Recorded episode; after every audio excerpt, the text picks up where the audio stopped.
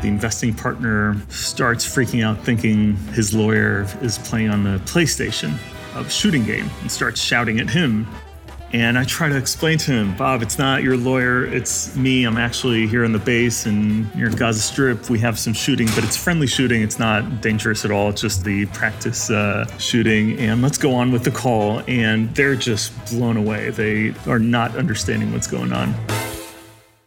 That's Yaron Galai, the co founder and co CEO of Outbrain, a company you may not have heard of, but you probably will have come across many times.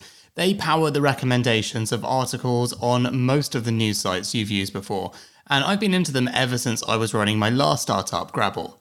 Now, Yaron's fascinating because he's exited a few companies, including Outbrain, which nearly merged with competitor Taboola, but ended up going public on the NASDAQ last year instead for $1.25 billion. Why did the Taboola deal not happen? And why does Yaron think he's been so successful? Well, he puts a lot of it down to his upbringing. I was a very happy child growing up in Jerusalem, in Israel. Always loved uh, inventing uh, little things. And so, though I was a pretty bad student in school, I always liked uh, tinkering and building and inventing things. Things that were mandated, like school books and all that, I usually skipped them all. I was, I think, in school probably considered a non reader at all. Uh, but then things that interested me, which were just random random things I would read a lot. So uh, building model airplanes or how electronics works, I'd sit and read a bunch. I'd say most of uh, my education is probably just from reading magazines about topics I like or books about topics that we're interested I was interested in. Today I read a lot, so I love books and everything. So, what about um, you know coming into university years? So, you've you're a, a, young man at this point. Tell me a little bit about what would you choose to do? Do you go to university? Do you go straight into the army? Tell us a little bit about a, a younger Yaron. Yeah, so growing up in Israel, everyone is drafted when you're 18. So at 18, uh, I was drafted. I went to the Navy. I became a Navy officer on a on a frigate, basically. I was a weapons officer, so served for seven years and then traveled backpacked for almost a year. And so I got to university when I was uh, 26, I want to say, not as young as other countries, but it's very normal in Israel. I went to it's it was a branch of the Tel Aviv University. It was called the uh, Technological Institute in Holon. I did attend for four years during my entire uh, degree uh, requirements, but uh, I did not graduate. So the uh, department decided not to give me a diploma. I did graduate high school in the the Navy is very different. So obviously, uh, as an officer on a ship, there's a lot of skills that you learn. Not necessarily, unless you're running a ship later, not all are very relevant. But the things that you do learn are, uh, first of all, leadership. It's a weird thing, but in a, such a short, condensed uh, service a Navy officer in Israel, at least, is usually the least professional or least qualified on each one of the professions um, that I'm managing. So I had torpedo operators and missile operators and radar operators. Each one of them was much more skilled in that profession than I ever could have dreamed of being.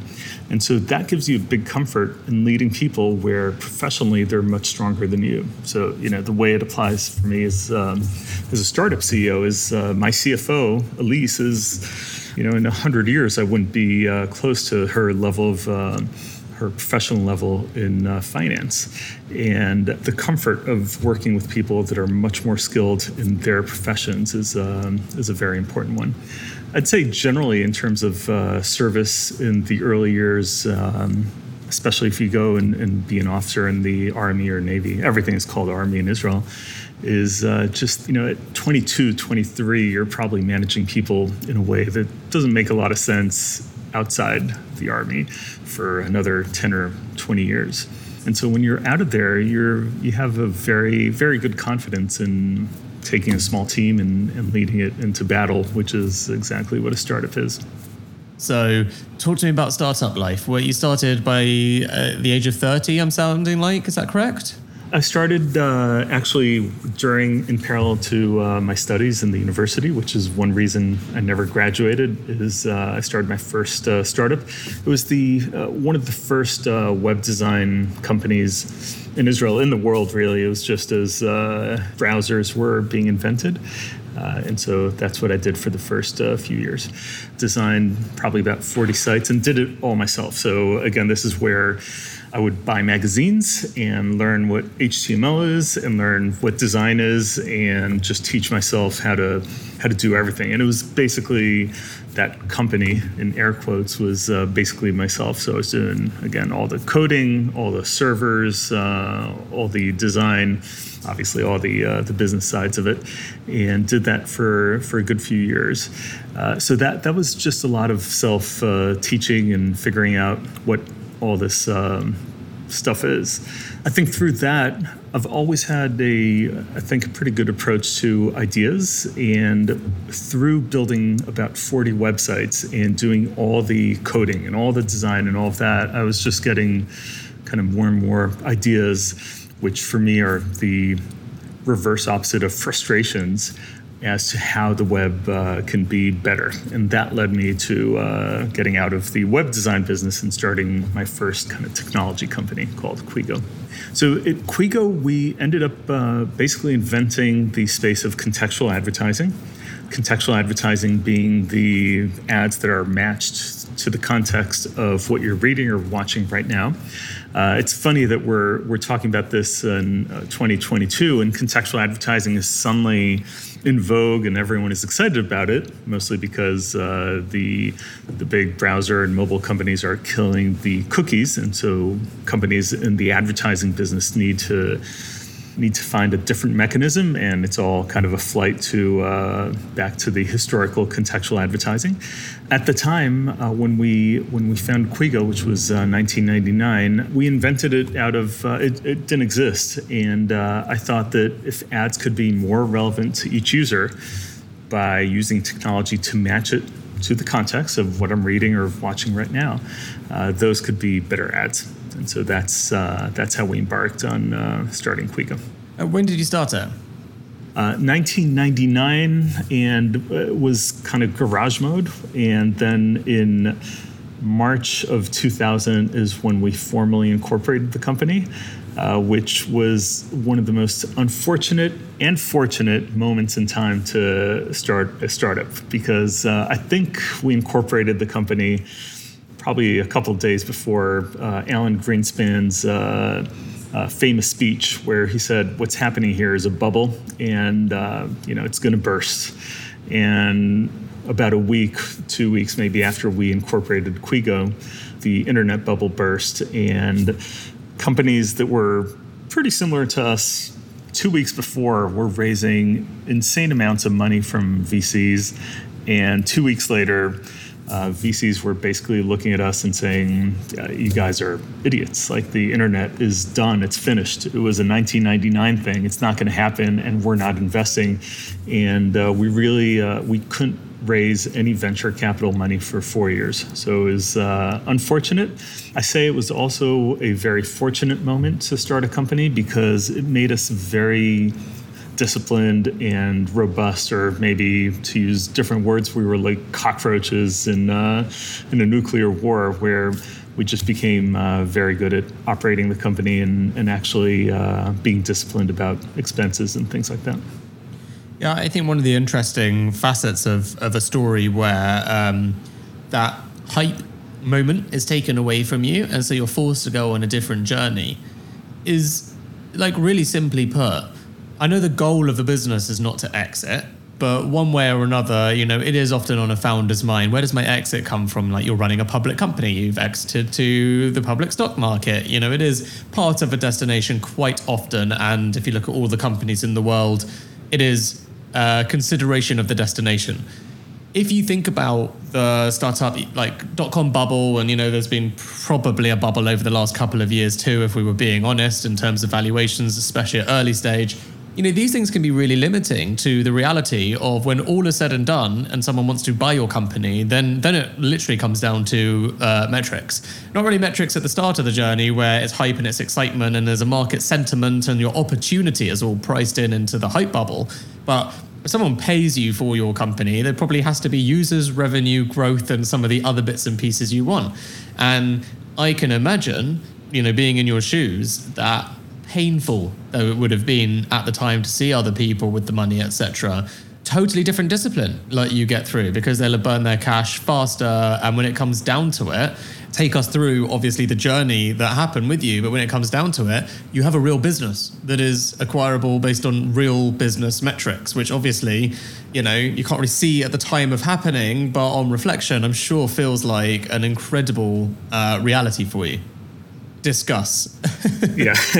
So, first of all, I, I, want to disagree a bit about your statements uh, about the exits because um, I think exit is mostly an investor kind of term. It's uh, investors, by definition, are entering a business in order to exit with a good positive return it's not necessarily the same for entrepreneurs. And uh, I hope I'm not misattributing this quote, but I think it was uh, one of the legendary VCs and entrepreneurs in the world, uh, Vinod uh, Khosla, that said that an exit could be a great outcome, but it's a terrible plan.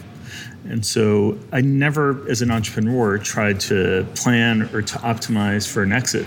If it comes, it's great, and I did sell a couple of companies in my past, but it's it's never a good plan. Uh, the only plan I think that's um, that's really good is uh, to plan on being profitable, on having a great business that customers love and want to pay for, and where you're making a margin so you can be uh, sustainable for many years to come. And then, as you said, it was a good outcome. So, uh, with Quigo, my previous company, we, we, had an opportunity. At some point, AOL came and made a, an offer that was uh, pretty good, and we sold the company for 400 million. So I did do an exit, but it was never the plan.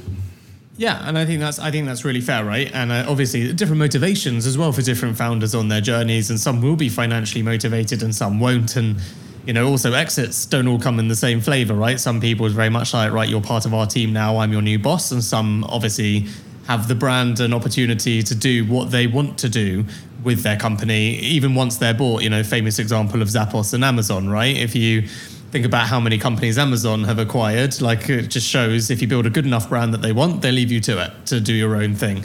Obviously, citing some dot com uh, era uh, references for you there as well, just to be relatable in our dot com story. So, take us through a little bit what happened to you then. What was your experience with Quigo? Like, how long were you running that company? Um, any notable ups and downs during the experience? Yeah, so Quigo we did for about eight years. Uh, started again uh, between 1999 and beginning of uh, 2000. Uh, sold it in the end of uh, 2007 to uh, to AOL.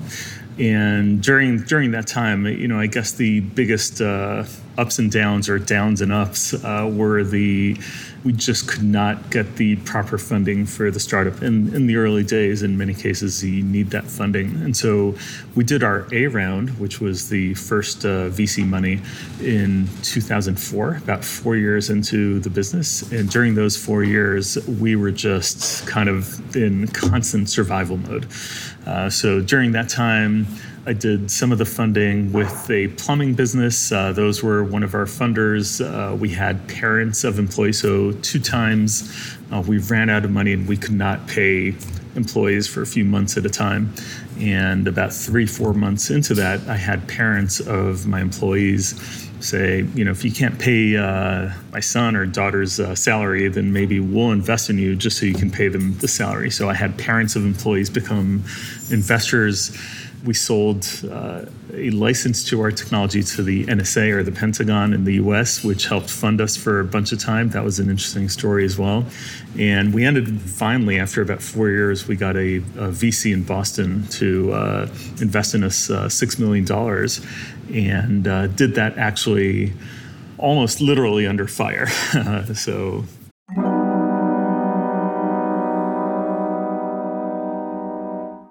you're trying to grow your startup and you're dealing with companies outside of the UK, you're probably going to need ISO 27001 at some point.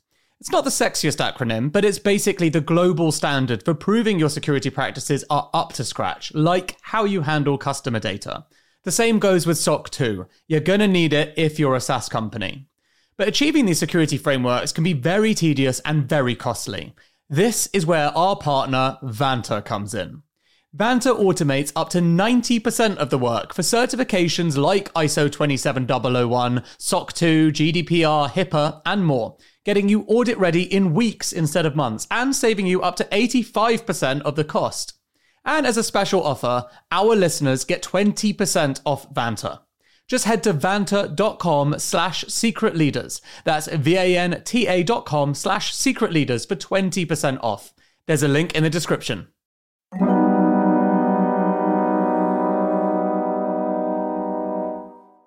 Look, you know I'm fascinated by AI, but until the machines take over, there's only one thing that's going to determine your company's fortunes people. This isn't some kind of hollow point to make me look good. If you speak privately to any successful entrepreneur, they'll confirm it's true. So, if you're a leader of a growing business, then you should check out Personio.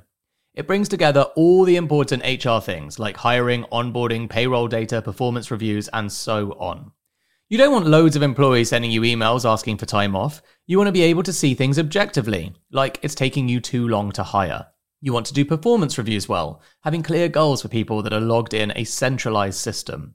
And you want to do all these things in one simple tool without having to become an HR expert. All of this is possible with Personio. Check it out at personio.com forward slash secret leaders. That's personio.com forward slash secret leaders. There's a link in the show notes. When you say literally pretty much under fire, what are you referring to? Yeah, so going back again to the Army service, you do the mandatory service when you're 18, and then uh, after that, you do a month every year until your 40s. And so we were negotiating the first proper VC investment in Quigo, my previous company. Uh, this after four years of running on fumes and being constantly on the verge of having to shut down for lack of resources and uh, we signed. We finally get the uh, VC in Boston that wanted to invest. We signed the term sheet with them. Term sheet outlines all the terms of uh, the investment, but it's non-binding. So it is only binding to both the investor and the startup when the deal closes. So that took us about four months between the signing of the term sheet and the closing. And we get to the final week of the closing, and I'm called for my annual reserve service. I do that as a, I'm commanding a command and control base, a small base, a Navy base, and uh, it's near Gaza Strip at the time. And uh, we get to the final day before the closing of the investment, and we still have just these like 30, 40 little things we need to cross out and, and finalize in the investment contract. So we decide we'll do a whole big conference call with all the lawyers and investors and accountants and everyone on the same call, agreeing, just working through everything. It was a three hour call. And by the end of that call, we just settle everything, we close it, and they wire the money, which I badly, badly needed. We were running on fumes. Now, this, uh, this little base was uh, in the most quiet corner on the beach, a beautiful spot, and uh, very serene. And I have a bunker there, which is where I'm doing the calls from. And so, and I thought, do I tell the investors that I'm there or not? And then it's too much information like reserve service and Gaza Strip and all that. I'll just have them kind of think I'm taking the call from the office in Tel Aviv. Anyway, we start the call, this three hour call, with about 25 people from the US, the investors, the bankers, accountants, and lawyers. And uh, about five minutes into it, uh, the it's the monthly kind of shooting range that starts uh, by by the soldiers. They're doing all the uh, shooting exercise for the next couple hours, and so shooting starts, and it's very very noisy. And the partner, the investing partner, starts freaking out, thinking his lawyer is playing on the PlayStation, of shooting game, and starts shouting at him. And I try to explain to him, Bob, it's not your lawyer, it's me. I'm actually here on the base and near Gaza Strip, we have some shooting, but it's friendly. It's friendly shooting. It's not dangerous at all. It's just uh, kind of the practice uh, shooting. And let's go on with the call. And they're just blown away. They they are not understanding what's going on. Anyway, I convinced them to go on with the call. We do that for about three hours. And uh, we finish the call, and then the investors say, We just need five minutes on mute before we finalize everything. We got through everything. They come back uh, from the mute and they say, since the term sheet is non binding, uh, they tell us we decided to drop out of the deal. We can't have founders in a war zone. And I said, Bob, it's not a war zone. It's uh, this was friendly fire. You, you know, the company is as good as it was three hours ago, and you loved it. And I was basically begging for my for my business life. What what can we do to get this done? Because if not, I really had to shut down the company.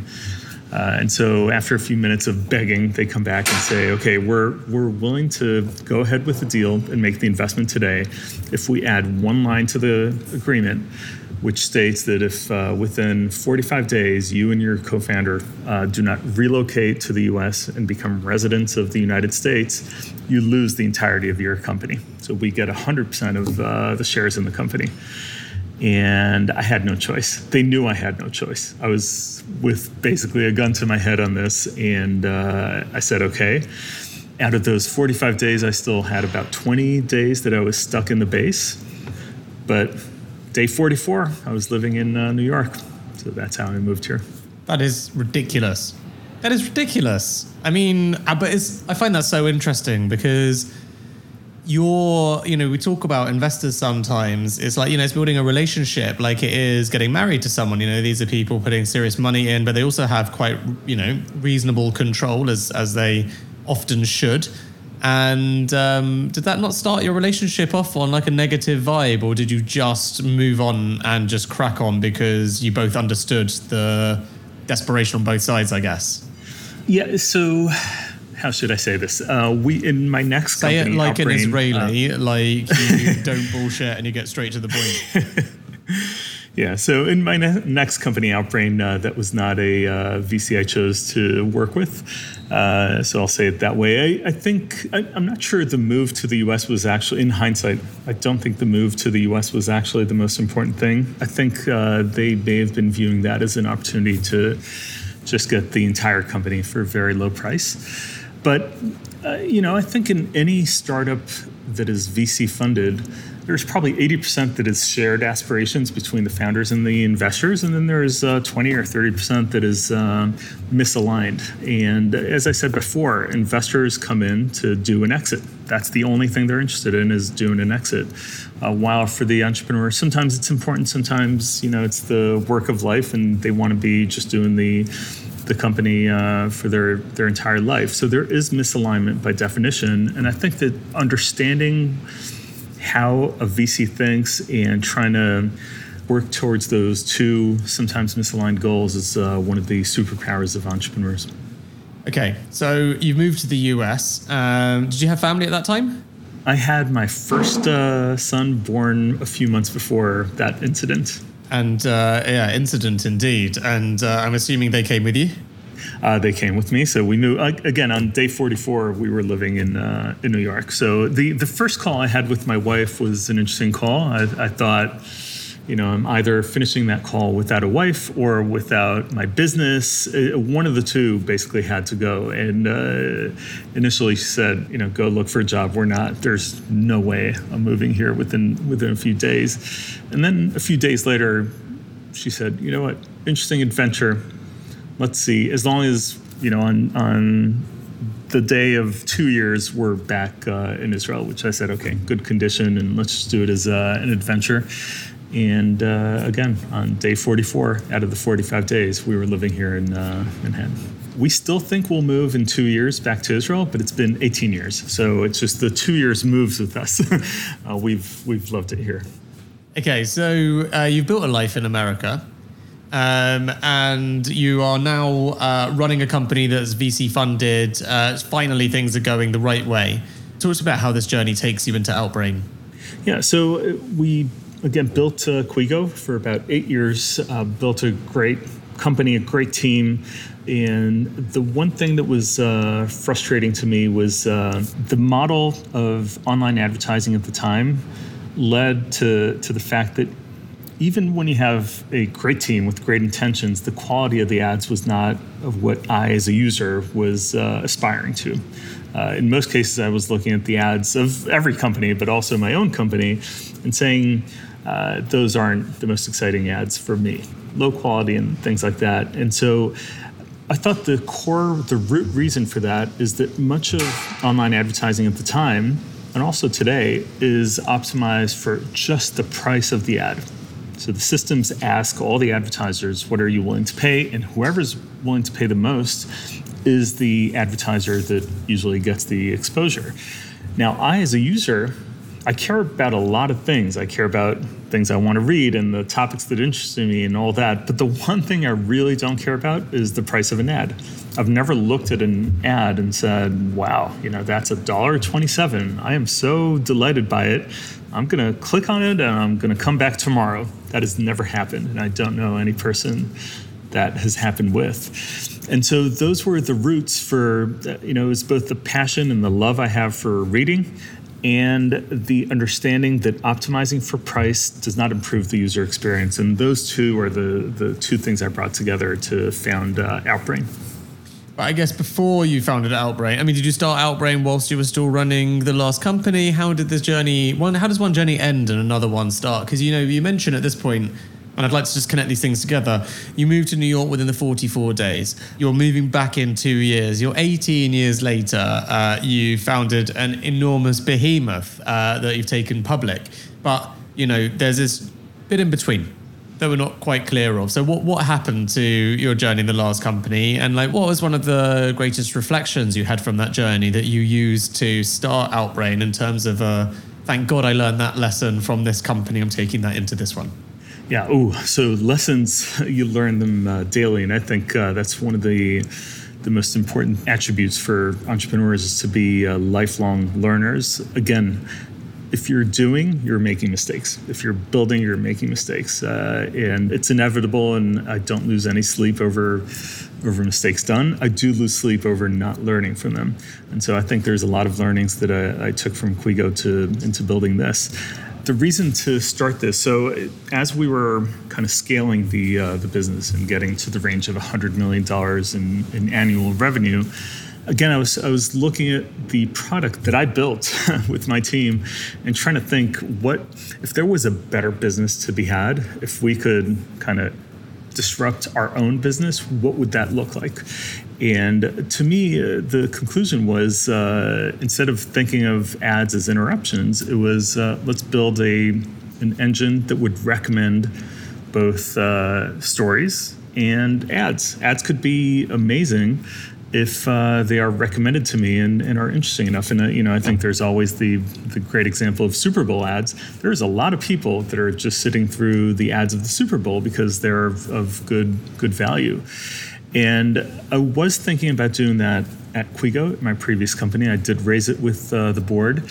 At the time, we decided as a board that it was not right to start investing that within Quigo uh, for a few reasons. Uh, a, we were really striving towards uh, better profitability. And B, we started having interest from companies like Yahoo and AOL that were they saw Google's success with contextual advertising and they wanted their own technology. And so we started having uh, those discussions, and that's not a good time for, for investments. Uh, so, in agreement with my board, I started moonlighting on that outside of Quigo while still running Quigo, and we finished the uh, acquisition process with, uh, with a few potential buyers and ultimately sold to AOL uh, I think it was the right time to sell. Again, it, selling a company is should never be a plan, but it can be a great outcome, and it was a great outcome for us. And when you say a great outcome for you, one of the things that our guests always talk about, um, you know, is the terms. So obviously there's the you know the disclosure of uh, how much a company's bought for, uh, but then there's also how long you have to stay. How did you negotiate those terms? What was the sense of the deal for us that you can share? Quigo was acquired for nearly $400 million in cash. And uh, in terms of staying, so uh, I was fortunate enough to be able to uh, negotiate not staying with the acquisition. I stayed with Quigo through the day, the day of the acquisition. I think part of that privilege was uh, that the company was really operating at a good level. The trains were running on time, and they were just buying the uh, an operating business. So uh, you know we were past the product market fit phase. Uh, again, about hundred million dollars in annual revenue. So customers were obviously liking it, and they viewed the the biggest value of it as, as being a core part of uh, AOL's advertising business. So uh, it wasn't as critical for them. I made it clear up front that part of my conditions in doing this is uh, I'm off to inventing the next phase, which is recommendation engines, and I'm not going to be a long term part of this. You know, a funny anecdote, which is, uh, I guess, with working with uh, big corporate companies, is uh, they they did insist that I sign, stay engaged as an advisor for the company for the whole transition. And I said, sure. So I was a paid advisor for either six or 12 months after the acquisition. And I was, you know, rolling up my sleeves to make sure the, the whole acquisition and uh, integration is very successful. Uh, the number of calls I got during that period, uh, zero. so not even a single one. And, uh, you know, it's a sign of good leadership. Yeah, I guess they were thrilled with the acquisition. I heard from the folks that acquired the company years later. They made multiples and returns on the acquisition. I think they were very satisfied with the technology and the product. So it was all good. So let's talk about the day. The day you sold your company for 400 million and confirmed there's no golden handcuffs, you don't have to stay. What do you do that day? What do you do the next day? Did you take your wife and, and son out for dinner? Did you just crash for a week? What happens? So the the day the deal would close was not totally known until almost 24 hours before. It was moving around and it could have been about two weeks before we thought there's no deal at all. And so we weren't really sure when it would happen. I was getting a little impatient with uh, funding or starting to talk to investors about my my new company, Outbrain, and I scheduled way in advance. I scheduled a day of um, travel to see potential investors in California. Uh, it happened to be the the day after we announced the uh, the selling of the company, and since I was funding my new company out of out of pocket, I basically made all the reservations uh, the way the way I would. so, which is to say, very cheaply. And so, uh, the way the, the next few hours uh, worked out was we gathered the entire company at 2, 3 p.m., something like that, and did a town hall, announced the acquisition of Quigo. That was very exciting. Uh, from there, I went to the airport and uh, boarded by a terrible red eye flight. So, one of those nasty ones which lands at 1 or 2 a.m. in California. I got basically the worst ticket on the plane. So, it was the middle seat, last row, non reclining, next to the toilets. And so, I couldn't even recline with my seat or, or sleep that, that entire flight. I landed and uh, I booked the night again because I was paying for the whole thing myself. I booked uh, the night in the a Motel 8, which in the US is one of the worst, uh, kind of the cheapest, I'd say, motels you can reserve. I go there, I get there about 2 a.m. I'm dead. My first uh, meeting with a VC with Sequoia is 8, 8 a.m. I get there and uh, there's this little cage. So there's no lobby or reception. There's a little cage where you knock on the on the window, and in the cage uh, there's the the guy that gives you the keys. And I tell him I'm finally here, checking in for my night. And he said, "Oh, it's Motel 8. If you don't show up until 8 p.m., we give away your room. So there's no rooms." I said, oh, damn it. What do I do now? I have important meetings at 8 a.m. I haven't slept uh, my whole my whole flight. What do I do? And uh, then he said, you know what? There's uh, this uh, McDonald's or Jack in the Box around the corner, which is open 24 7. Maybe go there for an hour and maybe come back and I'll see what I can do. And so that's what I did. I spent the night after selling my company for 400 million at a um, Jack in the Box after an hour, I came back. I, uh, there's one thing in the story which I uh, always regret for my whole life is I never asked the guy in the cage what actually happened during that hour. But when I got back after that hour, he gave me a key and said, "Okay, your room is ready." So I, am not sure, like if he kicked someone out of the room, I, I have no idea. But that was uh, how I celebrated the uh, sale of my company. Yeah, very flashy. yes. so are you someone who, I guess, because of your career and you know the high stress environment that you found yourself in with some of these fast paced decisions and realities, do you find yourself just not needing to take any kind of break in between gigs? So you know, did you get straight into Outbrain? Not even like a day off. What I know it's like very American. I don't know if that's very Israeli. You tell me. I, look, in hindsight, I think uh, taking a month or so would would probably have been. Uh, a nice break. Uh, the last day, I, I, recently did the math, but the last day in my life where I was not a full time CEO slash startup founder was in 1998. And so since then, it's been just straight, always having to make payroll, basically, as a as a founder CEO, I do try to balance, um, you know, as much as possible. So, as an entrepreneur, you're always working. There's no, you're dreaming at night about investments and cap tables and making payroll and and uh, satisfying customers. Uh, there's just no way around it. But I do try. For example, my co-founder at Outbrain and I serve together in the Navy, and uh, we try to sail, or we do sail every single year together for at least a week. And so it's still work, and the, the brain never stops, but uh, it, it's baking in some of those things into the entrepreneurial path. So, talk to us about Outbrain. So, what was the original proposition, and does it still do the same thing today as it did when you first presented a pitch deck to your investors? Yeah, so that's one of the things I'm most proud of is if you look at the actual mock-ups in our first business plan and what we do today about 15 years later, it's almost exactly the same. It's uh, the vision was all there.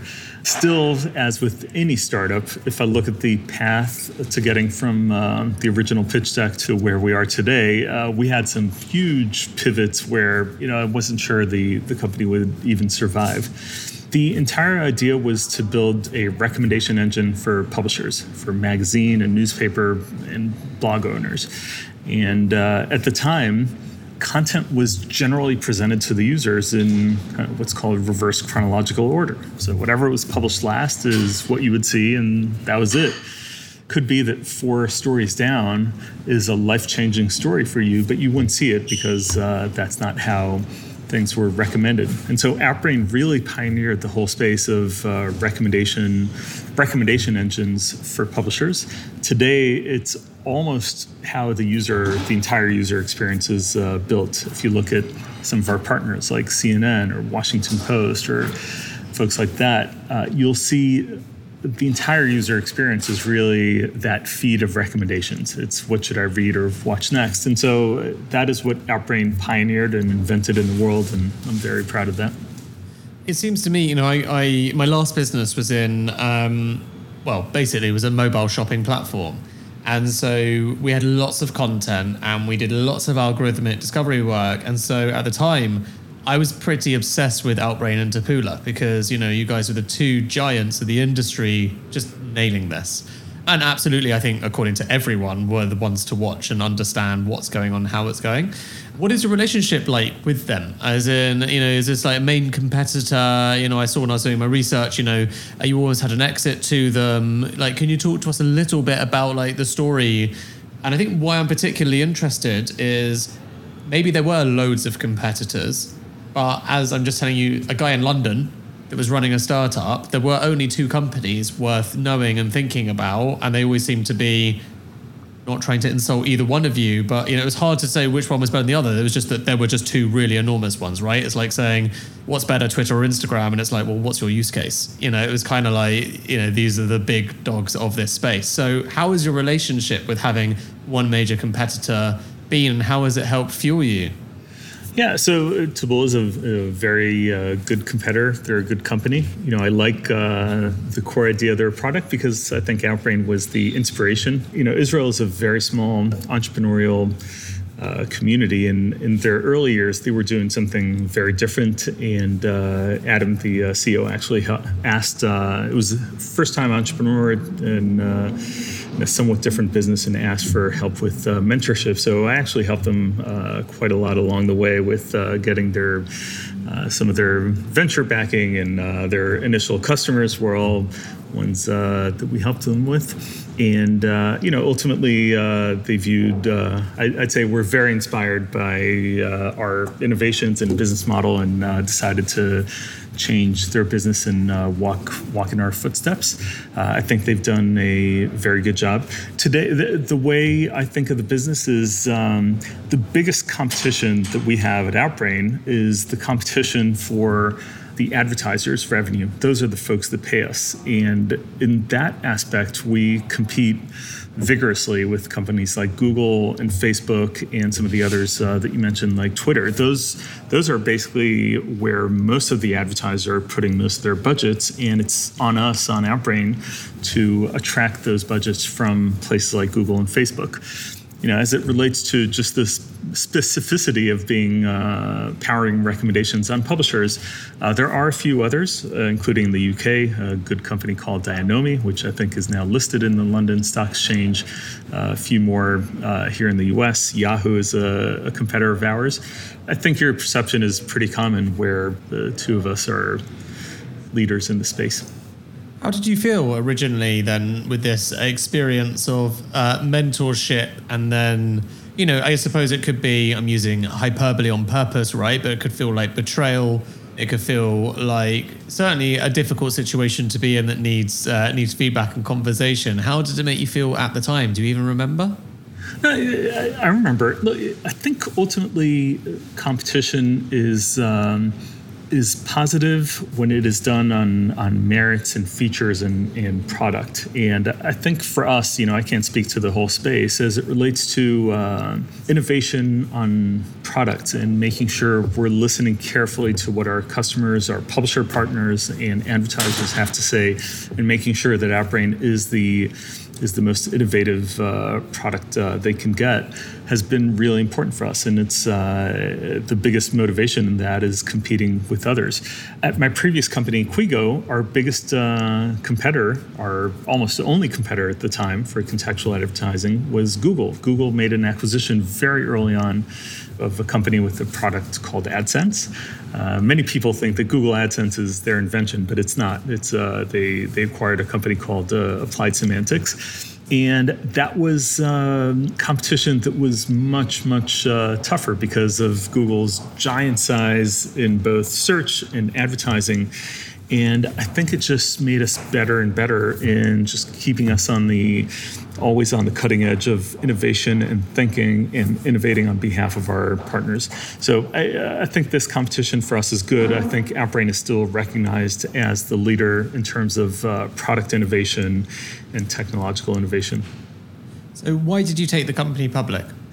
There were a few reasons, but the I'd say the two biggest ones is uh, we raised about 150 million dollars in venture capital along the way, and again, as I said before, investors invest in order to exit ultimately, and they need a path to an exit. An IPO, I don't think of as an exit for us. IPO is actually an entry for the investors in the IPO that is the first day they come into the company. They're excited about the next 10 years, not about whatever was uh, in the past. But for old older shareholders, it's a good path for just make, uh, giving them an option at liquidity. It's an option liquidity that keeps the company independent and sustainable. And the second big reason is uh, I view acquisitions and consolidation is a big opportunity in our space. Uh, we've actually been a pretty acquisitive company uh, when we were private. We acquired seven companies, I want to say. It's extremely difficult to acquire companies when you're when both are private. Every entrepreneur believes their own stories and their own value and does not believe the other one's uh, stories and value. And so it's very difficult to do it as a private company. Uh, when you're public, your value is determined by the world, and you have uh, a currency, the equity of the company, to make those acquisitions. And so that was the big second reason. And uh, a few months ago, as a public company, we did our first public acquisition. It's actually a very interesting insight I haven't heard someone talk about before. Um, I completely recognize as someone who has been in those conversations, M&A conversations, where everything is obviously quite cagey up until a point, and with private company information, you're just not sure really if what you're hearing is true. If I mean, every founder understandably hypes up their own shit to the max, and one day ends up believing those stories, and they might not actually be real. And sometimes you can't even tell yourself if you've actually fabricated this story and you're so far deep in your own rabbit hole that you don't even remember what was true anymore. And I had never actually understood the benefit of being a public company and being able to make these acquisitions. It's a really interesting insight. Did you find this situation then? How did the conversation with the potential merger with Taboola come about then? Like, what happened with uh, with that story, and did that happen? I presume before you went public. Yeah, so that was uh, before we went public, and uh, we thought it, again the thesis being that our main competitors is not not each other, even though the emotional perception is. The real competition for advertising dollars is Google and Facebook.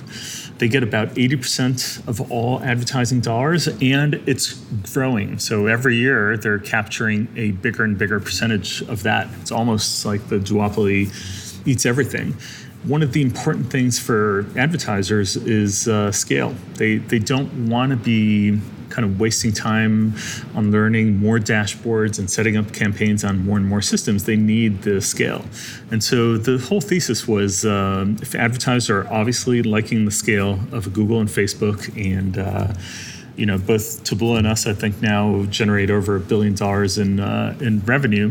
Uh, we did last year, uh, but still, if you compare that to Facebook and Google, it's much smaller. And so the whole idea was, in order to compete in online advertising, we need to build up scale, and uh, we thought that the merger was going to be a great idea on that.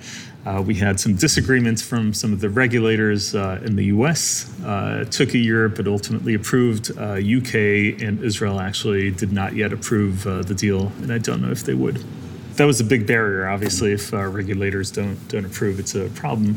but also through that time, I think the we found that the cultures of the companies were very different, and the whole glue between the teams was very challenging. And so ultimately, we decided not to wait for a final decision by the regulators and decided to drop out of uh, of the merger.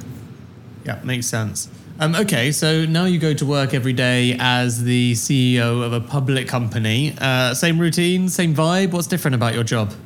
I, so I'd say much is similar, uh, mostly because we tried to run the company as if it were public for the past about four years. I'd say the biggest uh, difference, obviously, is uh, that now we're talking to a much wider variety of investors, hundreds of investors uh, every quarter that uh, we have to meet and talk to.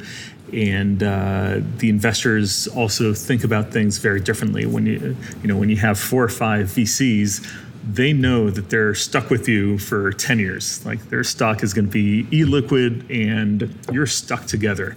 And so you're building by definition for the very long term, and there's not, you know, there's not a lot of exit options, as we uh, spoke about.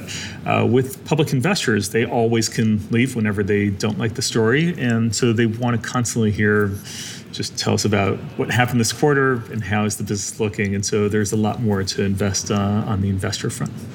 Yeah, I mean, how have you managed the the fast paced cycle of quarter, quarter, quarter, quarter results, results, results, results? It's just, I feel like everyone knows the deep, dirty secret that that is just impractical, impossible, doesn't help you build any long term value.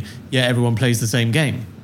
I believe the same as uh, what you're saying until I spoke to a very uh, interesting and smart investor shortly before before we went public, and I said one of my concerns is you know everyone's obsessed with. Uh, with the quarterlies and we we won't be able to build for the long term, which is what I as an entrepreneur want to do. And he said, you know, there's a large variety of public investors. So there's hedge funds and algorithmic uh, traders and all that, and some of them are investing for seconds, not even minutes or days, but seconds. So what he said does not apply to everyone. But he said for the bigger long term investors, he said that that perception is totally false. He said, We care about the quarterlies greatly but not because we're investing for your quarterly earnings. We invest for the long term, what you're going to be able to do in five, seven, ten years. But we use the quarterlies as just an indication of your your long-term understanding and uh, predictability and control of the business. And for us, it's just a long-term indicator. So he said, you know, if I were you, build for the long term. Do not do artificial things for the short term. It's not how we want to see the business but we will together with you look at those uh, short-term indicators to see whether it's good proof of the long-term thesis and i love that yeah no that makes sense what's next like how, how long do you see yourself running this you know eh, like you said the last time you had a break was 1998 are you scared of what it's like post business to not be doing anything? Are your family terrified to spend time with you if that day ever comes? Like, talk to me about what you think happens next. Well, at first, I think as long as the board lets me run Outbrain, I'm hoping to do it for years uh, to come.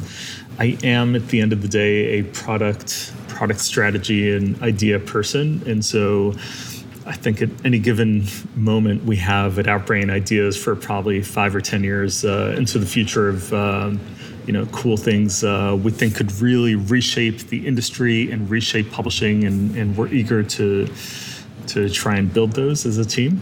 As to the day after Outbrain, I, I'm an entrepreneur and builder, and so um, I can see myself definitely taking a month off and probably sailing a little longer. Uh, much more than a month, uh, I think, would be challenging for me. So uh, I think if the day comes where I'm not leading Outbrain uh, after a month, I'm probably uh, starting my next company. Yeah, I thought you might say something along those lines. Um, okay, coming towards the end of the interview now, I'd love to know just a little bit. What do you think is like the most stressful experience you've had? Is it, you know, is it the army? Is it uh, a day at the company? Is it actually something else that you know took you by surprise and wasn't either of those things?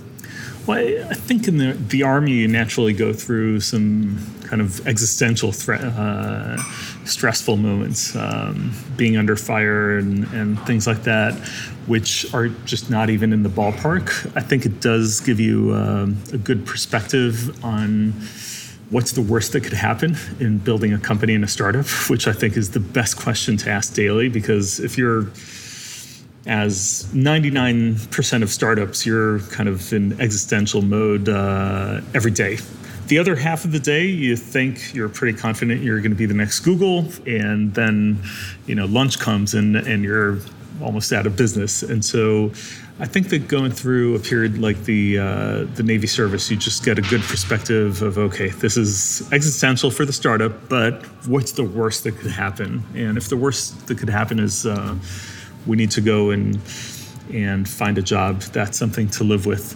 I'd say the second biggest uh, stressful period for me was a life threatening um, medical condition that took uh, about a year. And again, it just gives very good perspective about the things that are important in life, uh, making sure that the family, my wife and kids, you know, are a core part of uh, my life while building a startup, which is uh, an important balance to strike, making sure you know, I leave uh, leave the office and go and have dinner together, even if I continue working later at night. Things like that were kind of very good uh, learnings from that period. Awesome. Thank you so much, Yaron. It's been a massive pleasure. Thanks, Dan. Here at Mindset Win, we want to give you the tools to become better at what you do. Taking inspiration and wisdom from our guests, we will hear stories, strategies, tips, and tricks. Told by leading names in sport and beyond. Who know what it takes to get to the very top. There will be two episodes each week, packed with amazing stories and practical takeaways for us all to follow. Search for Mindset Win on YouTube and on your favorite podcast app. Next week on Secret Leaders. We've been one of the true pioneers in blockchain gaming and NFTs. We've been building since 2018 in the space and it's true that like it took us time to uh, like convince and do our very first seed round i think it took us almost a year to convince people that this is not just minecraft where you put nft and token on top of it and create sense of digital scarcity that will work that was Sebastian Borget, the co founder and COO of Sandbox. If you've been hearing lots of chatter about the metaverse and Web3 and you're not entirely sure what it is, which is frankly most people, then tune in because Sandbox is right at the forefront of the metaverse. It's a virtual world where players can play, build, own, and monetize their virtual experiences. Tune in next week or you'll miss out. Thanks for listening. I'm Dan Murray Serter, and I was the host of this episode. Editing was done by Lower Street Media, with Will Stollerman, our head of podcast, bringing it all together.